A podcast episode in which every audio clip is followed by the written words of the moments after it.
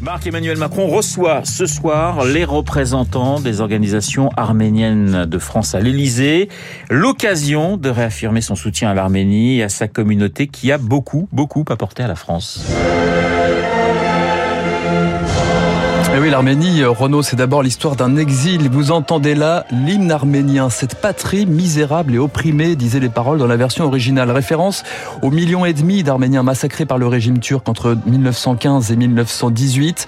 La mort ou l'exil, comme se souvenait ce Français d'origine arménienne qui va vous dire quelque chose, le compositeur Michel Legrand. Il est venu à pied jusqu'en France avec son petit frère sur les épaules. Tout le reste de sa famille a été massacré. Il y a 25% de moi, arménien. Mon grand-père, il a été vivant jusqu'à mon âge de 12 ans. L'Arménie, c'est lui. Renaud, savez-vous combien de Français aujourd'hui ont des racines arméniennes ah, Aucune idée. Alors entre 5 et 600 000 ah actuellement. Parmi elles, plusieurs personnalités. Yuri Djorkaeff, Édouard Balladur, Alain Prost, Pascal Légitimus, aussi de par sa mère. La diaspora arménienne, la construction d'un parcours marqué par le souvenir, comme le racontait le réalisateur Henri Verneuil.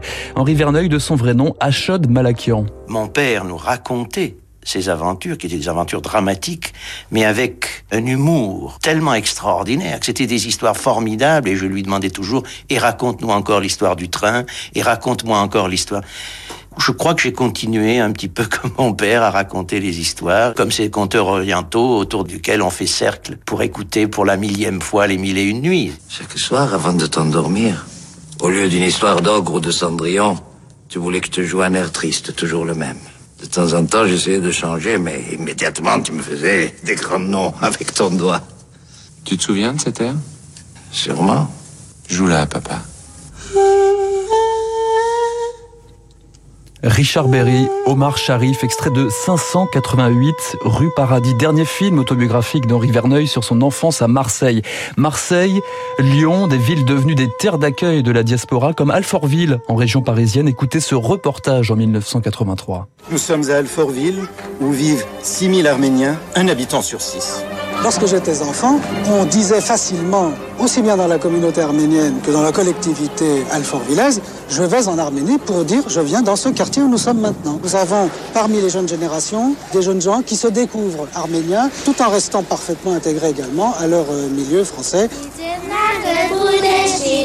La communauté arménienne partagée entre la terre d'accueil et la terre de leurs ancêtres. L'exemple le plus célèbre, Charles Aznavour. Vous vous demandiez, Renaud, à quel moment j'allais bah le mentionner. Je me disais, tiens, il n'est pas encore arrivé. Bah voilà, Aznavour, icône en France, icône à Erevan, et qui allait connaître un bouleversement en décembre 88. Je suis typiquement français. Ma culture générale est française. Ma langue est française. Mais depuis un certain temps, disons depuis le tremblement de terre, je me suis senti plus proche du peuple dont je suis issu. Deux avions cargo et 40 tonnes de vêtements, de lait maternisé, de radiateurs électriques.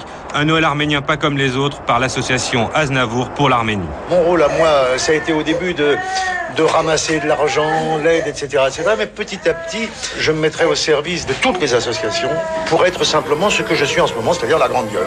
Ils sont tombés sans trop savoir pourquoi hommes, femmes et enfants qui ne voulaient que vivre. Ils sont tombés, l'autre combat de Charles Aznavour, la reconnaissance par l'État français du génocide arménien, le chanteur aux côtés des présidents de la République, Jacques Chirac, qui reconnaît officiellement le, le génocide début 2000, puis Nicolas Sarkozy, qui prononce le mot génocide en arménien à Erevan, c'était en 2011.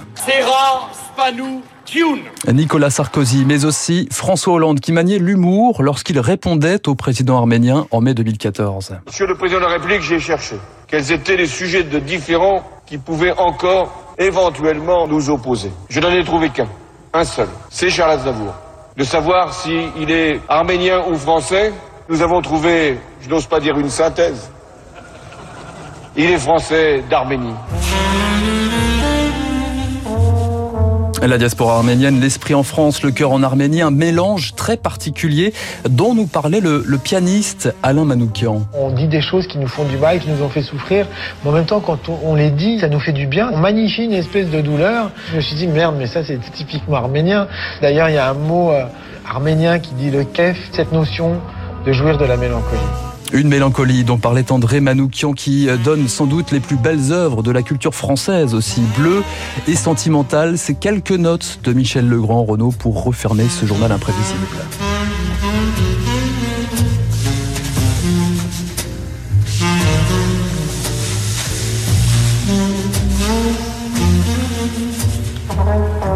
Savais pas que Michel Legrand avait des origines arméniennes. Tout à fait. On apprend, on apprend toujours des choses avec ce Marc Bourreau et son journal imprévisible. Merci Marc. Hommage à la communauté arménienne et à ces Français d'origine arménienne, effectivement, qui euh, ont marqué et qui marquent notre histoire. Merci encore. Je vous dis à demain matin, 7h55. Dans un instant, vous allez retrouver le camarade David Barrault pour son décryptage. On va parler de vaches, figurez-vous.